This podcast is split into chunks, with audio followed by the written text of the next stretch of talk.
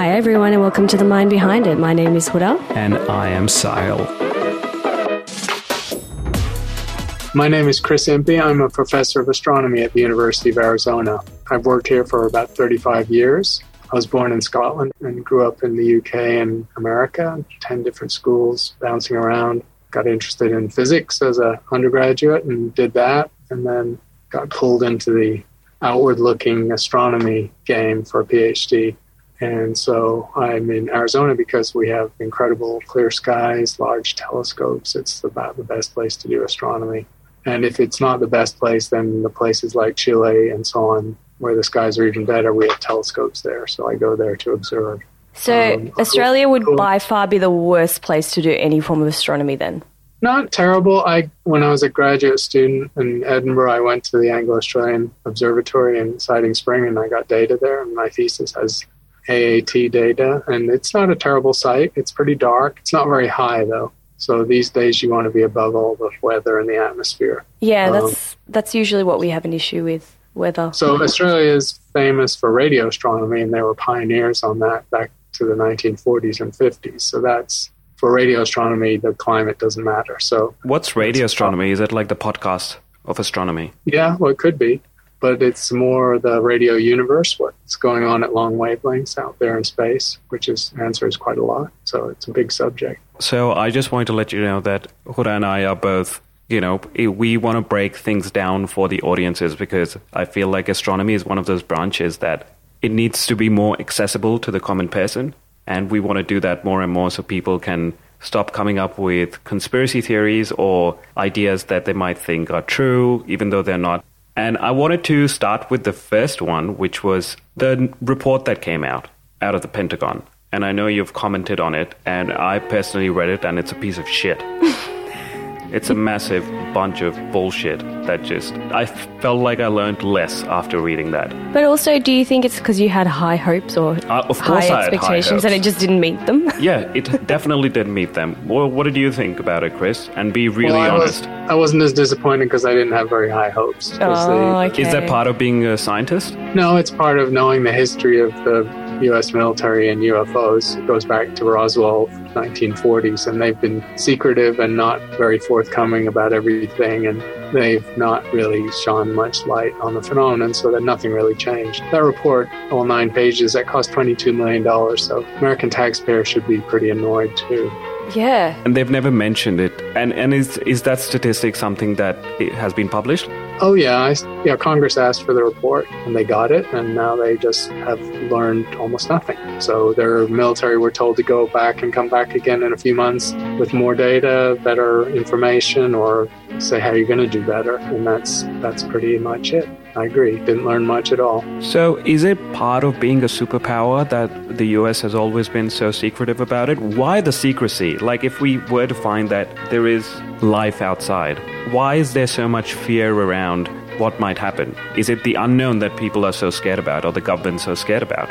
Well, the military is secretive by instinct and by it's a reflex, of course, because they don't generally think public can handle certain things. And they have genuine security concerns, too. So with this report, for example, one of the things they forget about aliens and E T, they also were very cagey about whether these were possibly technologies of an advert- a military adversary of the United States. You know, and that is why the report came from the Director of National Intelligence, because that's a that's their main concern. They didn't say much about that either, but that's an example of why they are secretive historically. And then they're secretive just because they know the U F O phenomenon has been cloaked in conspiracy theories and it's in the pop culture in a kind of unfortunate way with crop circles and alien abductions and so on. And they're probably pretty squeamish about that. In fact, the report also talked about how they had to get over the reticence that their pilots have in even reporting these sightings because they would be embarrassed. Think they would think it's unprofessional then to even talk about this. So it's right the way through the military from the the pilots themselves all the way up to the top. And yeah, there's probably some level at which they don't trust the public with sensitive or awkward information. So why why come out with the report now? What was the need for the report? They were told to do it. They were ordered by Congress to do it. So, you know, going back decades, Harry Reid, who used to be the Democratic Senate leader, he'd been interested. His district, of course, includes Area fifty-one in Nevada. So he'd been interested personally and had, you know, rattled the cage of the military to say more about their secret programs. He's out of power now. And Mark Marco Rubio was the senator from Florida who pretty much led the committee that asked for this report. So they were told to do it, and they had to respond to Congress. So I'm a bit of a noob when it comes to this, and you mentioned crop circles. So how does that even work? Like, I mean, what are they really for someone um, who doesn't know, and how do they happen?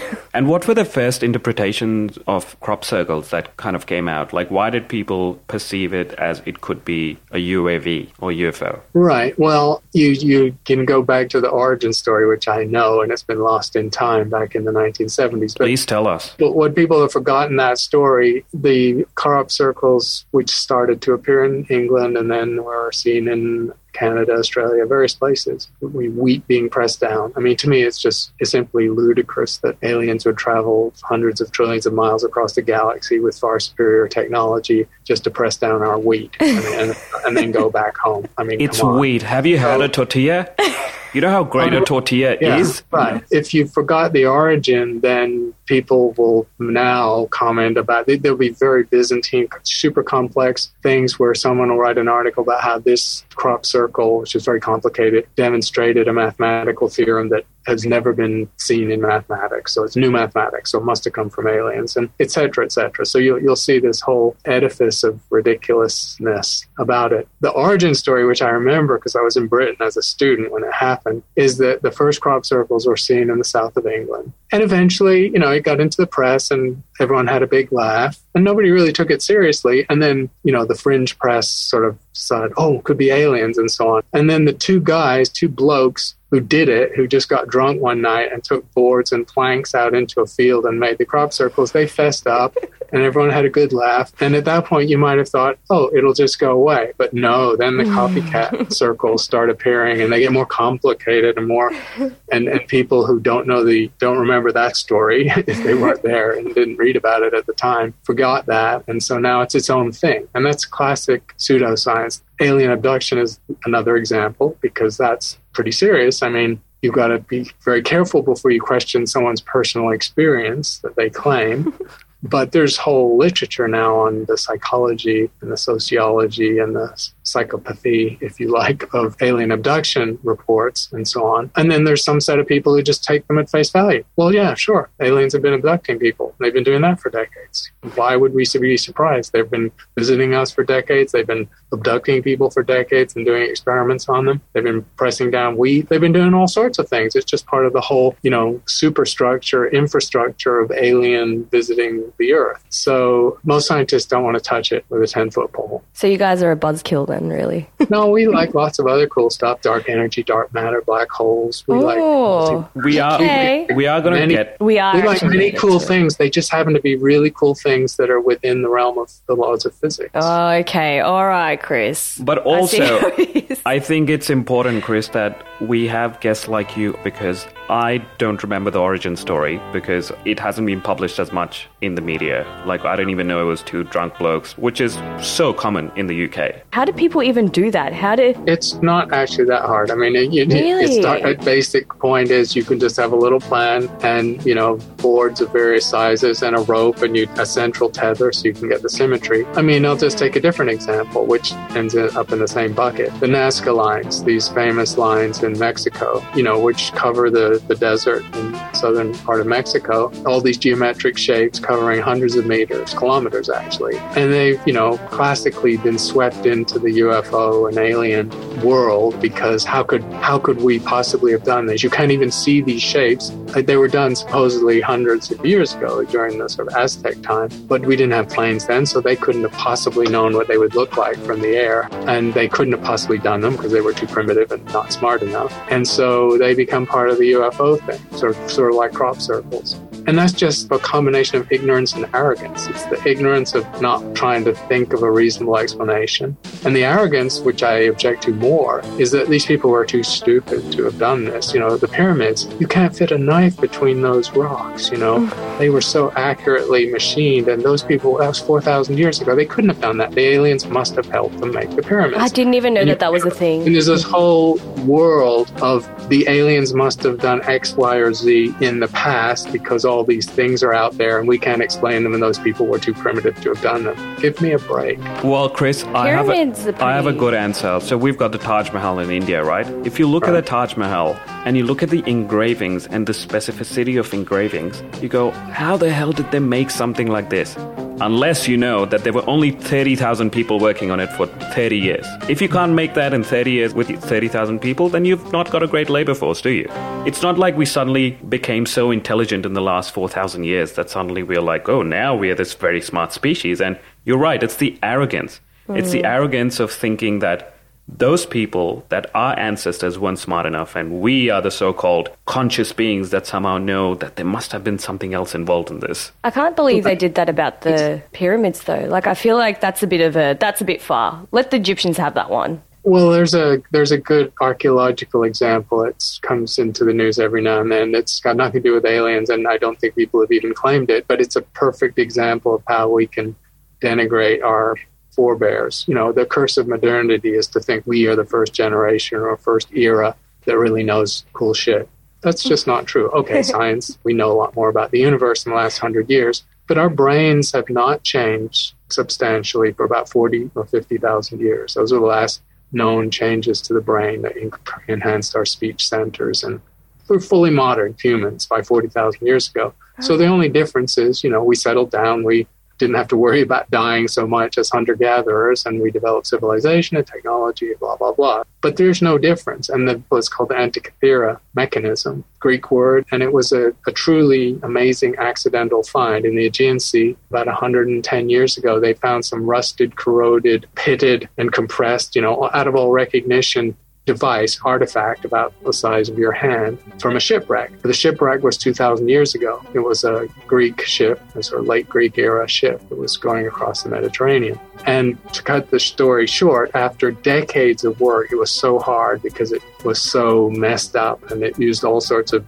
advanced imaging techniques and so on to decode it. They figured out that this was an analog computer, and it was designed to tell time, to show the positions of all the planets, to predict eclipse cycles on timescales of hundreds of years. Some of the gears are elliptical gears that they knew how to make two thousand years ago mechanically, and more significant for an astronomer, the gears that show the positions of the major planets incorporate their elliptical motions. That's why they use elliptical gears. So they realized that Jupiter and Saturn, very subtle motions in the sky, are non-uniform motions because they have elliptical orbits. Now, in the history books, that was only found by Kepler four hundred years yeah, ago. The, yeah. the Greeks were not supposed to know about that, let alone make an incredible device to actually capture those motions. So this discovery has rewritten the book of history of technology. It's rewritten the book of history of astronomy, my subject. It's incredible, and it was found by accident. So, you know, you've got to be a little humble when you think you know what happened and how we got to where we are, and that we're the first people to know stuff. That That's, is true. We have is... this, yeah, human beings have this level of sort of like superiority almost to say that we are just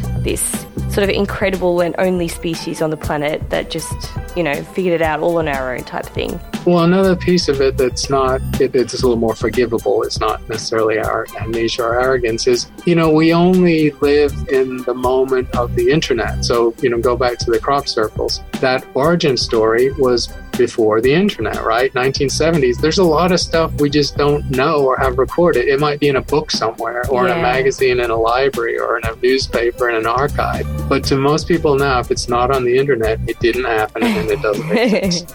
that and is that's hard. So that's true. Where some of the amnesia comes from. Everything starts in the early nineteen nineties, pretty much. Before yeah, that, actually, there was no information available. Yeah. People had to like physically go around and look for it. You know, in the old days when all you had were, say, books, it was a pain in And they asked to write a book. It took a long time. It was yeah. difficult. It cost money. You had editors. You had fact checkers. And you didn't do it lightly. So books mm. sort of meant something. um, novels, yeah. of course, but were there for entertainment, but just factual books, manuals about things, encyclopedias, and so on. Well, now it's all in Wikipedia and it's all on the internet, and now we don't even have to think about it or question its provenance or its accuracy. And we know the internet is riddled with misinformation and falsehoods and the conspiracy theory. So navigating that is a lot harder than navigating information used to be. We have to appreciate how difficult it used to be to kind of sit there and do this sort of research and actually put it all in a book. Nowadays, every Tom, Dick and Harry is writing a bloody book, you know, and I'm not even talking about just p- people that are credible. Like, I'm talking about people that aren't credible, like the amount of people that are writing their own biographies, and it's so They're not rampant. That interesting. Well, that's another thing we can thank Amazon for. They created CreateSpace and these modes of self-publishing, which are actually pretty easy to use, and you get a pretty professional-looking product. Whether what's in it is worth reading is another matter entirely. So I'm glad that you pointed out Amazon, because yeah. it's been really bothering me for the last couple of days how much I've paid for Jeff Bezos to go up there. Well, that doesn't actually buy so much from Amazon at all. I never buy anything from Amazon. And it, it boggled my mind, because when I was in America, I was only ordering from Amazon. It's like two days. It's here, right? And you're like, this is amazing. Americans want it both ways. They want it now, same day delivery, forget about next day delivery. And they don't really want to think about the implications. I mean, luckily, there are investigative journalists and books have been written. And so the Amazon footprint on the world, its effect on wages, its effect on worker conditions, its effect on the planet through its carbon footprint, those things are now better known than they used to be. But still, everyone is addicted pretty much to Amazon. If you got asked two hundred million Americans to just cold turkey on Amazon as a collective action, no way. No. I can't believe that, because I very rarely online shop. It's really addictive. But my question was, Jeff Bezos going into space, is that more of a male ego thing, or is it actually going to be used to find some information that we can use in the future? Like benefit us? Yeah, that may benefit us. Yeah, I'm, you know, I'm a little conflicted on this, because I appreciated some of the modes of exploration of space in the past. I think we have learned something. I mean, you can you can always discount the entire history of, say, the moon landings and say that was all just a geopolitical pissing contest between the U S oh, and wait Russia. A, we're going to get to that. Right? we have so question. many questions. It never, and it's true. It would never have happened without the Cold War, without other things happening. We were never gone to the moon, and we haven't been back for half a century. So some of the space history is very anomalous and very strange, and a lot of it was driven by military motives. This is different. This is commercial now, and it's mixed. On the one hand, if you appreciate technology and people who do clever things with the technology,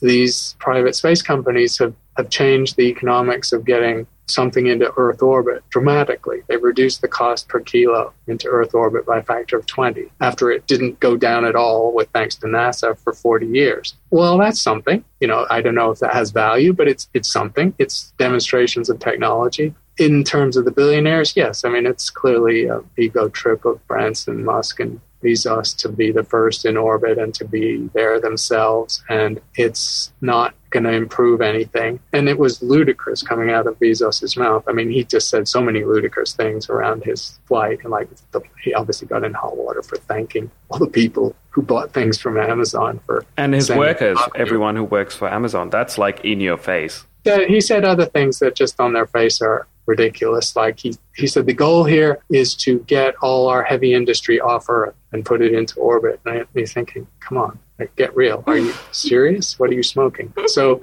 you know, he's he's a smart guy, of course, and he's doing it for a reason. He's got economic models behind it, and they probably will make money out of tourism and from the high end, and they'll bring the cost down so that wealthy people and not super rich people can do it, and they will. The analogy that's always being made with commercial aviation is completely flawed, because yes, commercial aviation flying in the nineteen thirties was expensive and only rich people did it and it was dangerous. And now four billion people flew last year on jets and so on around the world. But there's a huge difference. The four billion people that flew around the world on jets were getting from A to B. They were getting to, from A to B to visit people, to do business, to see their families, to visit new places. Okay, there's a carbon footprint on that. But there was a reason it grew. That's not going to be the case in space. We're not going to go from a handful of billionaires to millions or billions of people going into space to do what? There's no reason to be there.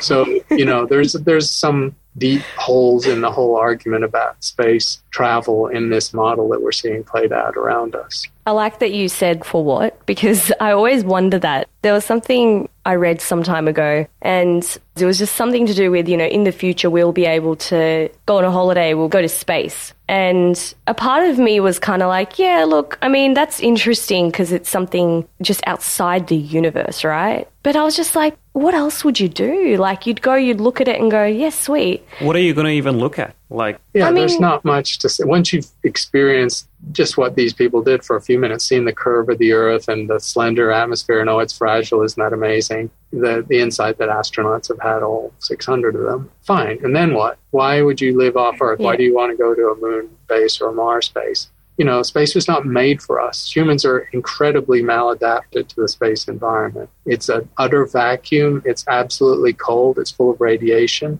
We couldn't survive there for ten seconds, you know, unassisted. Yeah. So this is not a natural place for us to be, and therefore, even for a minute, let alone to live and work on a base or a colony. So mm-hmm. people will do it, and they'll do it, you know, because they're funded by those deep pockets. Some will be the geopolitical thing again. The new frontier of space is the space race between China and the United States, and they're vying for supremacy in that arena. You know, we all worry about nuclear weapons again, even though the U N Treaty of sixty-five supposedly banned nukes in space. So there's a geopolitical part of this that will play out. There's the private sector part. There's mining asteroids and so on, buccaneering type stuff. But it's not going to change the world. It's not going to fundamentally alter how we live or improve it. So it's a sideshow, and it's an expensive sideshow. But there's a few arguments that are made that are not completely invalid. One of them is the act of learning how to live in space, especially, say, on the moon or Mars, is that you have to perfect technologies that allow you to be completely self-contained. You have to perfect technologies that allow you to recycle everything, to grow food from inert soil by hydroponics or whatever, and recycle your air and everything. So there's some efficiency to that. That's a model that might be useful on the Earth if you could scale it up and multiply it, because we're obviously trashing the planet by the way we live on the planet. And you can't get away with that on space. It's simply not possible. But I'm not sure that alone is a good enough argument. It's true. It's a real argument, because they do indeed have to develop these highly sustainable and self-contained ecologies and living situations to make colonies on the moon and Mars work. We're far from doing it, but they will have to do that. But what about doing it on Earth? What about making a sustainable living on Earth? Do we actually, and this is an argument that people give all the time for why we need to go out to space. And I know that you, I believe you're going for a habitable conference next year. Is it two thousand twenty-two? Yeah. And one of the things that I'm really curious about is what elements are going to be crucial for life on other planets, and especially on Mars. And why did the whole fascination with Mars begin? And what has it given us over the years of research? Because I know there's another Mars rover going in a couple of days, and all countries are sending something to Mars. What's the fascination with Mars, and what have we found so far? Sure. Well, I, I want to answer that, but let me answer your first question. I don't know if I can totally, but why don't we do it on Earth? And I think it's an unfortunate answer. It's because we're lazy. It's because we don't absolutely have to. Just like climate change. It's in front of everyone's face. Climate change is a hoax, Chris. Right. Chris, so people climate are, change people is a are hoax. living climate change, and now they're dying with climate change. Yo. But until, you know, the human nature is such that until it is truly an apocalyptic and proximate threat, you do everything you can to live your normal life and avoid it and deny it. And so we could live truly and fully sustainably, and there are little experiments, very few actually. But we're not going to do it because we're lazy, because the abundance of the Earth is just keeping us fat and happy. And we haven't really been forced into a corner where it's do or die, right? It's not that stage yet. People do not react well psychologically to a slow rolling catastrophe. That's true. They only react to the proximity of death, someone holding a gun in their face, and mm-hmm. it could go off. When that's, shit hits the fan. Yeah. So that's why we just don't do it. It's not dire enough. And of course, the catch twenty-two is by the time it's dire enough, that may be, be too late. Too late. It's too late. For Mars, that's a cultural answer, I think. Mars is not a very habitable place. It's more habitable than the moon. It has a little atmosphere. It's super cold. It's one hundred times further away by the flight you would have to make to get there than the moon. So it's a very difficult destination. It's very hard to retrieve people and protect them, keep them safe. The radiation exposure is huge. But the reason why it's got an allure goes back a long time. It's been in the popular culture and consciousness for over a century, as Percival Lowell, who's a Boston merchant who made a lot of money and was interested in astronomy, used his retirement and his fortune to come out to the Western desert and build the first telescope in the Western United States in eighteen ninety-two or something. And he was motivated by the fact that Mars was going to make its closest approach to the Earth for twenty years. And he got to take the best pictures ever taken at the time, photographs, of course, of Mars. And he deluded himself into seeing canals on Mars, linear features. And he told himself a backstory of how it was a dying Martian race moving water from the poles to the equator to keep themselves alive. And he wrote popular books about it. And, it, you know, the idea of Mars as a living world with Martians goes back over one hundred years. There's a continuous thread in the American culture. In the nineteen twenties, you have the guy who wrote the Tarzan books, Edgar Rice Burroughs. He's known best for Tarzan, but he wrote a whole series of books about life on Mars with, you know, oh. warriors and fierce buxom princesses and crazy animals.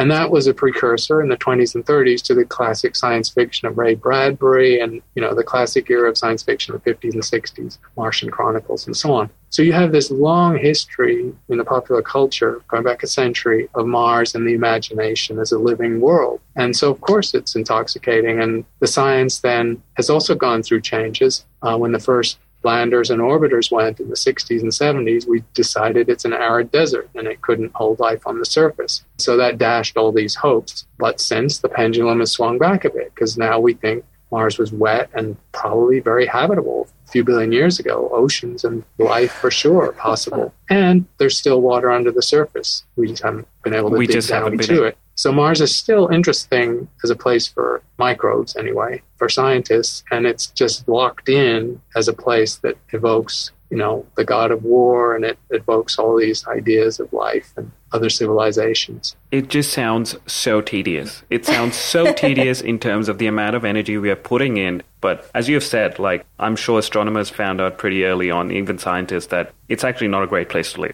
You wrote the book, How It Begins. We have a lot of friends who debate this all the time, and, you know, the Big Bang and how it's not possible that we could have a planet that was made like this. So I just wanted to know from you the beginning of the Earth and how the Earth came into being. How has the knowledge changed about it over years? How has the information about it changed? Do we know more, or now is it like there's a lot of misinformation out there? Well, you're learning more through the last few decades. You know, there's always was a general story about how planets formed and the Earth formed. But until we discovered other planets, which we now know thousands of, we didn't really have a test of these theories or ideas. And now we, we know of hundreds of Earth-like planets around other stars, and we project those numbers to billions in the galaxy. And those other discoveries of the last few decades have really taught us more about how planets form, and they've informed the story of the Earth's formation. Also, we have very good data because we've explored the Earth, we've dug under the crust, we've brought back moon rocks, and the moon was a product of the early Earth. The moon was the result of a collision with a Mars-type object with the infant Earth when it was still almost molten. And we've nailed down that part of the story, too, with the moon rocks that were brought back. And so, yeah, the, the idea of the Earth is now pretty mature. But there's some very simple things we don't completely know. For instance, where did the water for the oceans of the Earth, where did it come from? There's still very vigorous scientific debate between whether that water was deposited afterwards by asteroids and meteors that had frozen water in them. And there was a lot of bombardment in the early days, and that would have been enough. But there's a countervailing theory that says that that water was always in the mantle of the Earth, and it was essentially pressurized and extruded up to the surface in the early Earth's history. You know, we've seen water contained in rocks in the Earth. And remember, we only can dig the tiniest little pinprick of a hole in the Earth's crust. We don't really know what the mantle is like directly.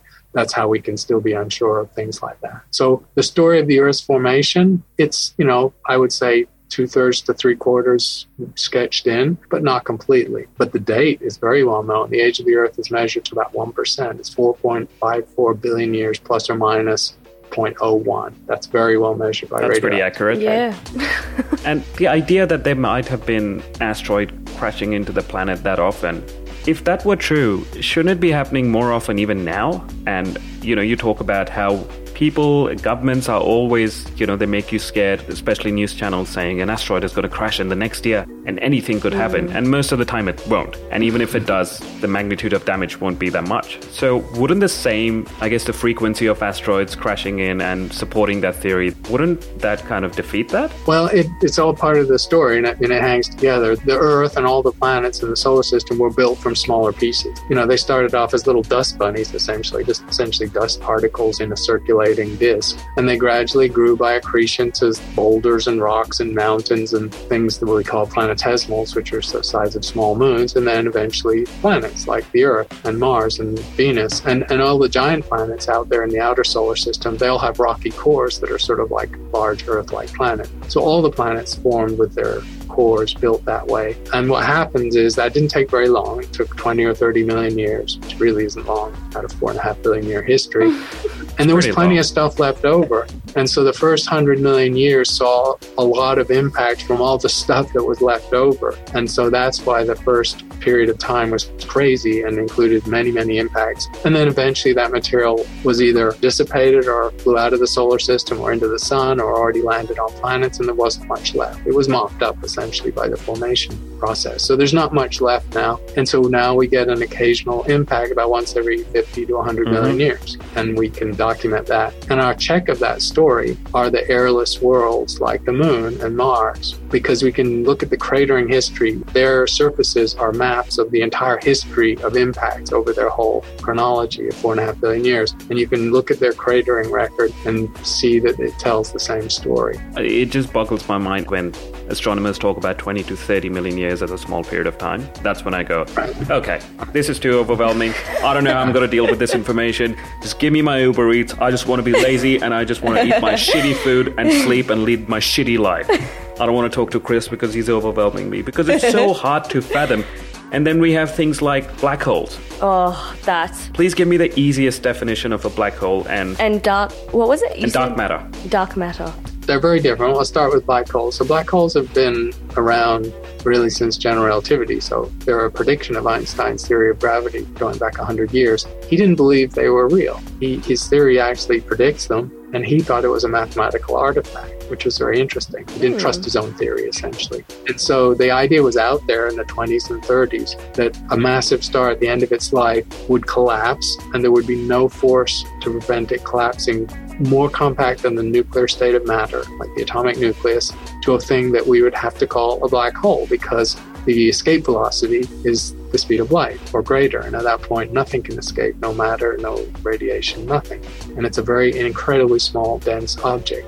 So that was a prediction of his theory. And it just sort of sat there as a prediction that not even he believed for a while. And it wasn't until the nineteen sixties that astronomers were able to get techniques good enough to show that, yes, they actually do exist. It was hard. It took decades to show. Now it's been shown abundantly. And now we know not only does the universe make black holes when big stars die, the universe makes black holes at the center of, of galaxies. And every galaxy has a black hole. Our galaxy has four million times the mass of the sun black hole, and the biggest galaxies have billions of times the mass of the sun. Four million times the mass of the sun. Four million. Yeah. It's not yeah, like four. yours and my weight. No. It's four million. Jesus yeah. Christ.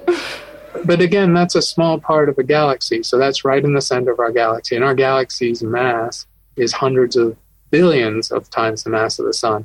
So even though it's a big black hole, as a fraction of the galaxy, it's not really very much at all. It's a small fraction. So it's just something that happened in the center because the density was high, and over time, matter collapsed and the black hole ate and grew and grew and grew, and now we can see it and measure it. And black holes have, have matured as a scientific topic. Stephen Hawking, obviously, in the seventies and eighties, developed the theory that Einstein came up with to talk about black hole properties in a more sophisticated way. We haven't been able to confirm some of his predictions. Some may never be confirmed. They're very difficult to test. But the observations have got really good, and gravitational waves that come, the space-time ripples that they produce, won a Nobel Prize a few years ago, and um, the black holes have won two of the last four Nobel Prizes. So scientists have got better at showing they actually exist. And why are they important to the origin story of the Earth? They're not really important to the origin story of the Earth because our star is a normal middle-aged, middleweight star that isn't going to die that way. So even in our future, there's no black hole in our future nearby. The nearest black hole to the Earth, to the sun and the Earth, is actually two hundred light years away. It's quite far. So they're very rare because only the most massive stars die that way.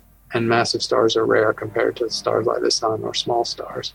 So they're rare, and that's part of why it took a while to show they exist, because the nearest examples are pretty far away. So why study them? Why study black holes? Was was it the first kind of evidence of gravity? Was that the reason for a lot of researchers uh, and scientists to do that? It's the way you test your theory of gravity. So black holes do not exist in Newton's theory of gravity. There's no meaning to a black hole. There's no way his theory would have predicted it. It was a prediction of general relativity. And so studying black holes becomes a way to test general relativity in a new way. General relativity was tested soon after it was published in the nineteen twenties and so on. But the black hole is the ultimate test of general relativity because it's the ultimate gravity situation where gravity is so intense that space-time is essentially curved completely on itself and sealed off from the universe. A little pocket of space-time is sequestered and sealed off from the universe. So it's a wonderful place to test what we still think is a pretty good theory, general relativity. So if I went into the black hole, what would happen to me? Well, if it was a small black hole, you'd die before you actually got in because on the way in,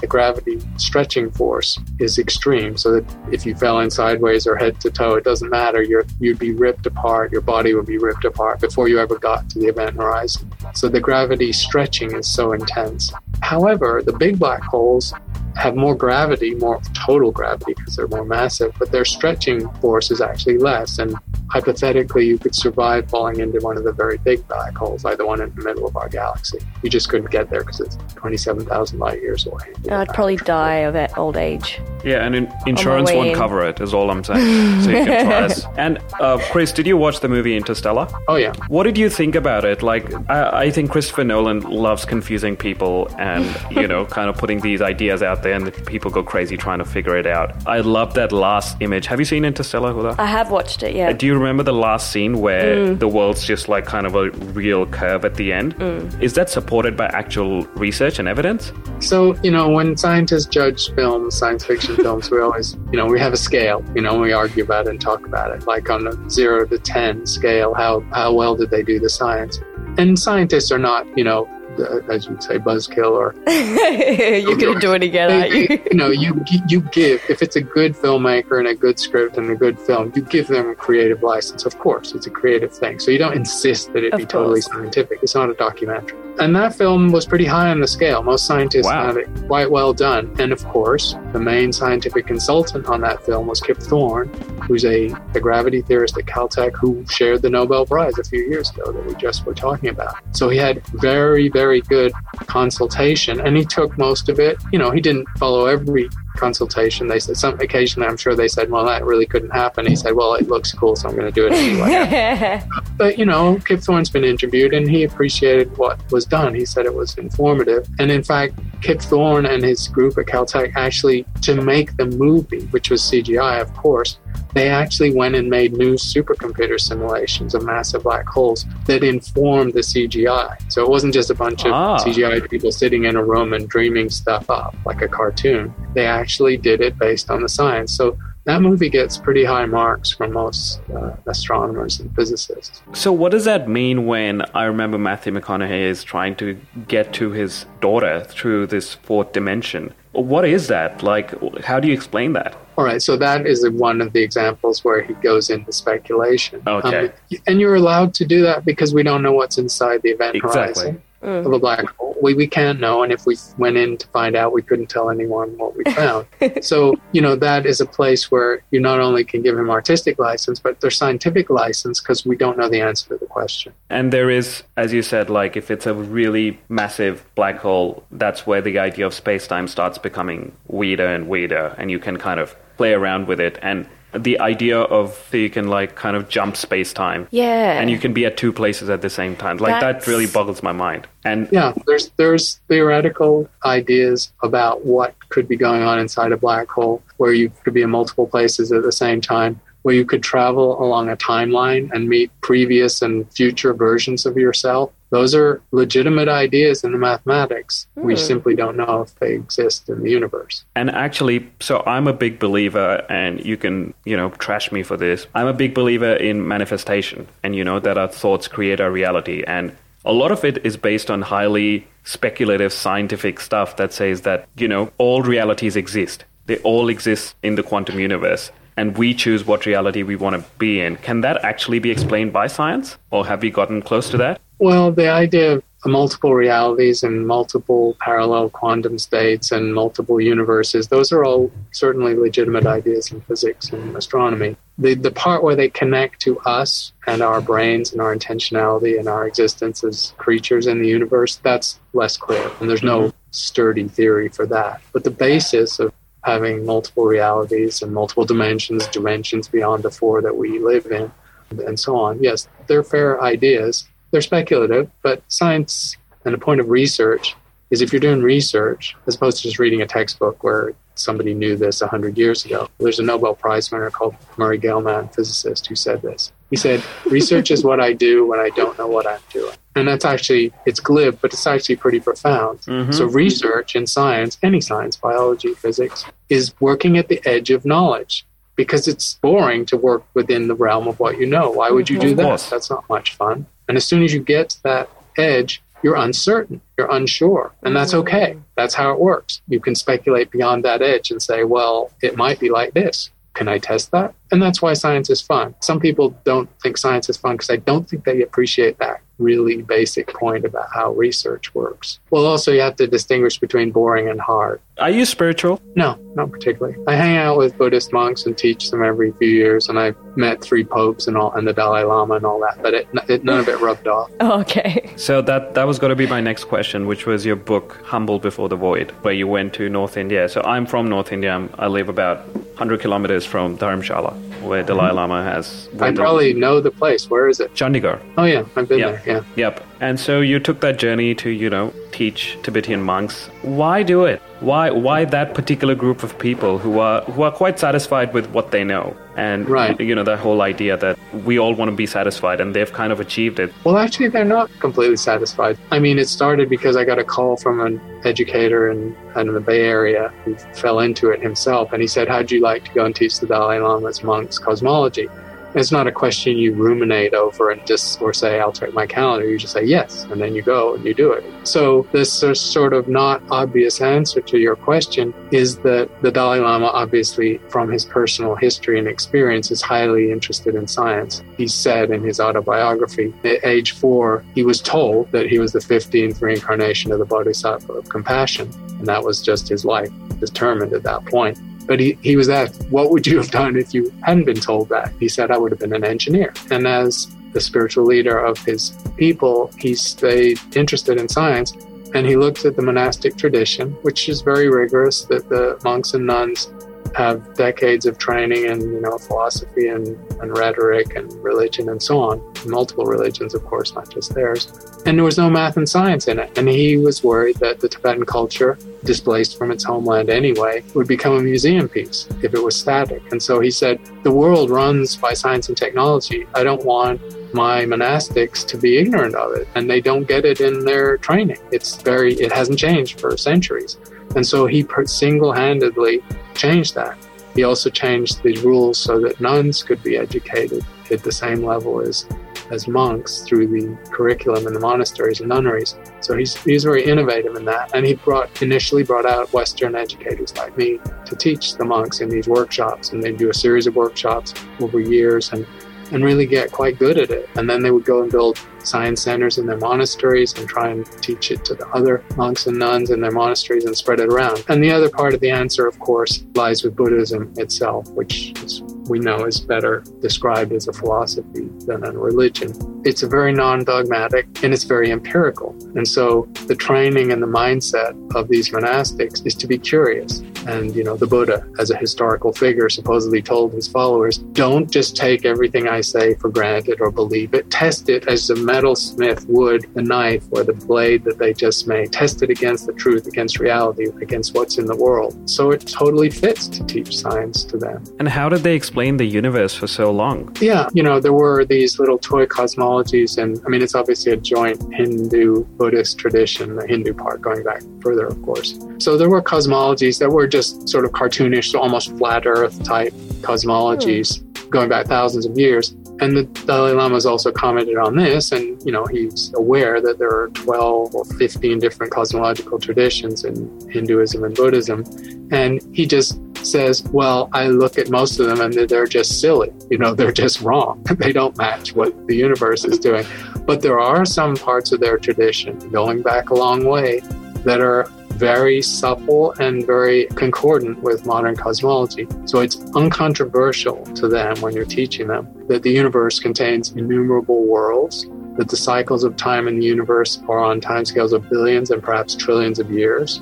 A day in the life of Brahma is a billion years, and a lifetime of Brahma is a trillion years. And it's also uncontroversial that these worlds could have sentient life forms, like humans or totally unlike humans. So that's a premise of astrobiology, of course, too. So most of the concepts of astrobiology and cosmology are pretty concordant with that tradition, which is the one they tend to learn now. So this is all multiple universes and omniverses, is that right? Yeah. So what was the I mean, difference? It's their version of it. It's not, of course, a, you know, a formal scientific theory in of their course. tradition, but it, in a descriptive way, it's saying very similar things. Okay, so what is the difference for someone like me when you say multi-universes, but then there's omniverses? Are yeah, these... what? Well, I'm not sure I have an, an standard understanding of the word omniverse. Like, as a dictionary thing, I'm not sure what that would mean. But there's sort of two levels of distinction. So to cosmologists, there's what we would call the visible universe, and that's the universe you can see with your telescopes. And the visible universe, and we've done very well exploring that with big telescopes, Hubble Space Telescope and so on, the visible universe is not bounded by space, but by time. So essentially, we've never seen the edge of space, an edge, you know, an edge to everything. All that happens is you look far back enough in time that you see towards the Big Bang. And so you run out of time, not space, because you're looking back towards the origin when everything was hot and dense.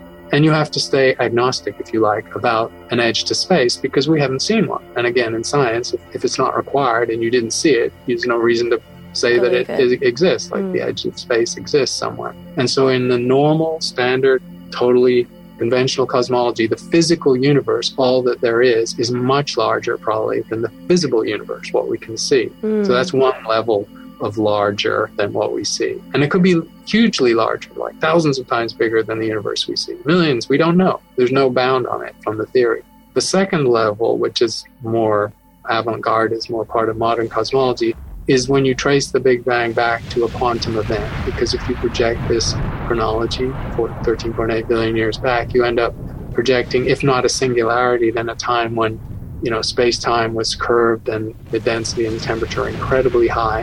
And logically, the universe was one smaller than an atom. I mean, the Dalai Lama wrote a book called The Universe in a Single Atom, so he mm. knew this decades ago. So you have the universe in principle as a quantum event. With what we know about quantum physics and quantum theory, it is entirely plausible that if our universe was a quantum event, the substrate reality that led to that event could have spawned other quantum events, mm-hmm. other universes. And so that's the yeah. natural way you get to a multiverse. Multiverse. Yeah. Oh, that in a way makes sense because I know quantum theory in itself is so complicated and still so much work is being done with quantum theory. Have you heard about the Uma Amua, the the first oh, interstellar yeah. object, which was that right. lo- long cigar-shaped meteor? And, you know, a lot of people think that it might have been an alien ship or a probe, and there's been a lot of controversy about that. That's progressed in the last few years. So it was a bizarre, you know, cigar-shaped object. Asteroids tend to be, they're not spherical, but they're they're lumpy, but they're not very strange shaped. That's a, that was a very strange shaped asteroid. And it had a very strange trajectory. It had a strange path and speed through space. And the combination of its weird shape and reflectivity and its weird trajectory led a number of people, most prominently Avi Loeb, a Harvard professor who wrote papers and then a book last year, got a lot of publicity on that, to argue that it was an alien artifact just traveling through our solar system. Wow. So that was out there. That's been out there for a couple of years.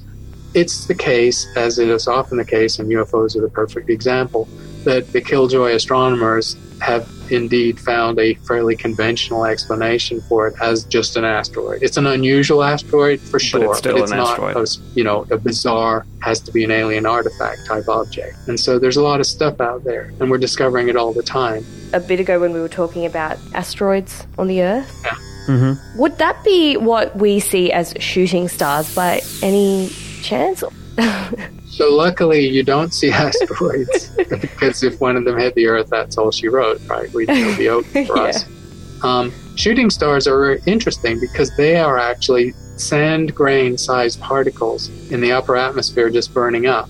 So they're tiny, but they're moving at about twenty or thirty thousand miles an hour, and that's an enormous amount of energy. And mm. so when they burn up, even up at fifty or seventy thousand feet in the upper atmosphere, they make a, a flash of light that you can see. That's what shooting stars are. So there's, you know, while the big stuff doesn't hit the Earth very often, there's much more small stuff than big stuff. And the small stuff hits the Earth or comes to the atmosphere a lot more. And we should, you should always look up every night before you go to bed, say your prayers, the fact that you have an atmosphere, because it's protecting you from all that stuff. If there are things much bigger than the size of a grain of sand, like a pebble-sized rock that's anywhere near the space station, and they see it, they have to huddle in the central hub of the space station because it would destroy the thing. Wow. So all that small stuff moving that fast is pretty dangerous. Yeah, it's it's if it hits you, you're done. And also, yeah, it would hurt because it's going so fast. It's so, going to kill you. It's not going to hurt. It's going to kill you. It could. No, it's going to kill you. Yes, yeah, it's going to okay. kill you. So, like, would you recommend that we make wishes on those?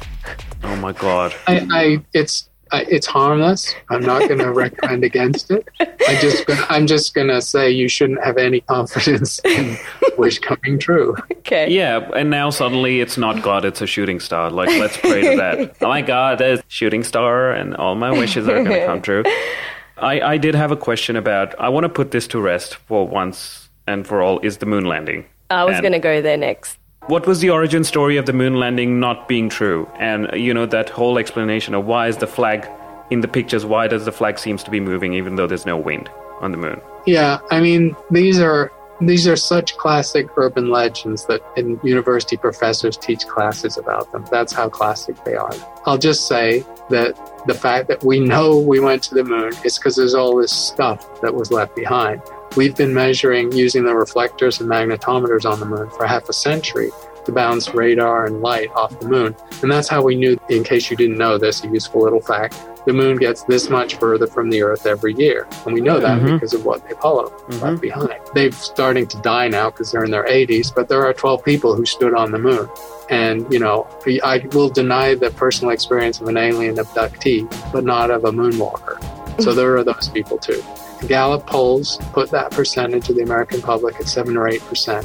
One in twelve people don't think we went to the moon. Think That's a right. lot. That's a lot of people. It one is in, a lot. One it is a lot. And I tell, when I'm lot. teaching, I tell my kids in my class, who I statistically hope it's not one in twelve of them, I say, you go to a supermarket and there's, you know, standing in a line, there's probably one Apollo denier in the line behind you. And you should find out who they are and tell them why they're, what's wrong with them.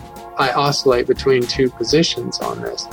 You know, as an educator and as an educated citizen, it is super annoying to me that one in twelve people would be so willfully denying what, whether you think it was a geopolitical pissing contest and not how we should have spent the money or not, it was the sublime technological achievement of the last century. Remember, they went to the moon at a time when computers were the size of, you know, a living room. And, you know, the technology was incredibly simple and it was an amazing thing to do. So why deny that technological achievement, whether it was well or poorly motivated? So that's on the one hand. On the other hand, if you made a list of the batshit crazy things that one in twelve Americans believe, including the grassy knoll and Elvis was seen in a Walmart last week, it's just in the mix with all that stuff. So why get so agitated? It's because you're part of the Illuminati, Chris. When are you going to just admit it? Yeah. Just make okay, a symbol well, with your hands. On air, so. No. Yeah, just, just, just do a hand gesture towards us. We can't see. Just be like, you're part of. You'll have to imagine the hand gesture. Yeah. Do you want aliens to exist? I would like, I mean, I think statistically they do because oh. of the number of habitable worlds in the galaxy and beyond. So I, I'm not confident because we don't have evidence, but I, it's not that I want them to exist. I just think that they do, and I think it's going to take us a while to figure that out and demonstrate. I wonder what they'll be like. I think it'll be so underwhelming by that time. It'll be a really underwhelming experience, and people will just forget about it the next day. They'll go, oh, we knew this was going to happen. And well, I think the most likely, you know, we're so anthropocentric, we project through science fiction and films and T V shows that they're going to look similar to us and, you know, sort of humanoid with just bad skin conditions or something. Truth is, they might be so alien as to be unrecognizable or incomprehensible. I think that's actually more likely. Mm. Okay, so no acne then. No, and they're not going to look like E T because... No. I like... really wish they did, though. I don't... I, I actually don't wish they do because it'll be... cute. It'll be cool to, for humans to look like idiots at the end of the day. And go, which is... Since you mentioned E T, I'll throw one more thing in the mix about U F Os, aliens, et cetera, and life in the universe. E T is the perfect example. The film, Spielberg's other movies, Close Encounters as well, and a lot of science fiction over the years... of the fact that aliens are a metaphor for religion. They're a religious metaphor, mm. and they're they're used as a stand-in for deities. So E T was the Christ story, just very literally, episode by episode. If you just go through the thing, it's just that. Wow, um, I've and so never done more that. More broadly, well, so if you parse your favorite movies and T V shows and science fiction, you'll see that it bifurcates into the, the benign aliens, the E Ts, who can heal with their fingers and so on, and the, the malign ones that are going to destroy us. And that's essentially the religious metaphors of salvation and damnation. And, and that's the devil how we, and ju- the we just angel. mapped our religious landscape, our yearning for other and a supreme being into the alien world. And there we see it in the popular culture everywhere. Wow. What a, what a note to end on. It's like a cliffhanger. Brilliant. Great storyteller, Chris Impey. I still wanted to talk about How It Ends, which came out before How It Begins, which is very interesting as well. I love that you did both because you were like, oh, I've got to, I've got to end it now. I did it ass backwards, but it's okay. It's fine. But thank you so much for coming on, Chris. It was refreshing for us to get yeah, someone who... I've learnt a lot. But I'll ask her to explain it and she won't be able I to. I won't be able to. I'll be honest, I can't. It was a good freewheeling conversation, the kind I enjoy. And if nobody likes it, we can all be podcast deniers and just pretend it didn't exist. It was all made up. And I, I'll just say, I was never there. You know, pleasure to have you. Thank you for taking out the yeah, time. It was fun. Enjoyed hanging out with you for a while. Thank you so much. Take care. Bye-bye. Yeah, you too. See ya.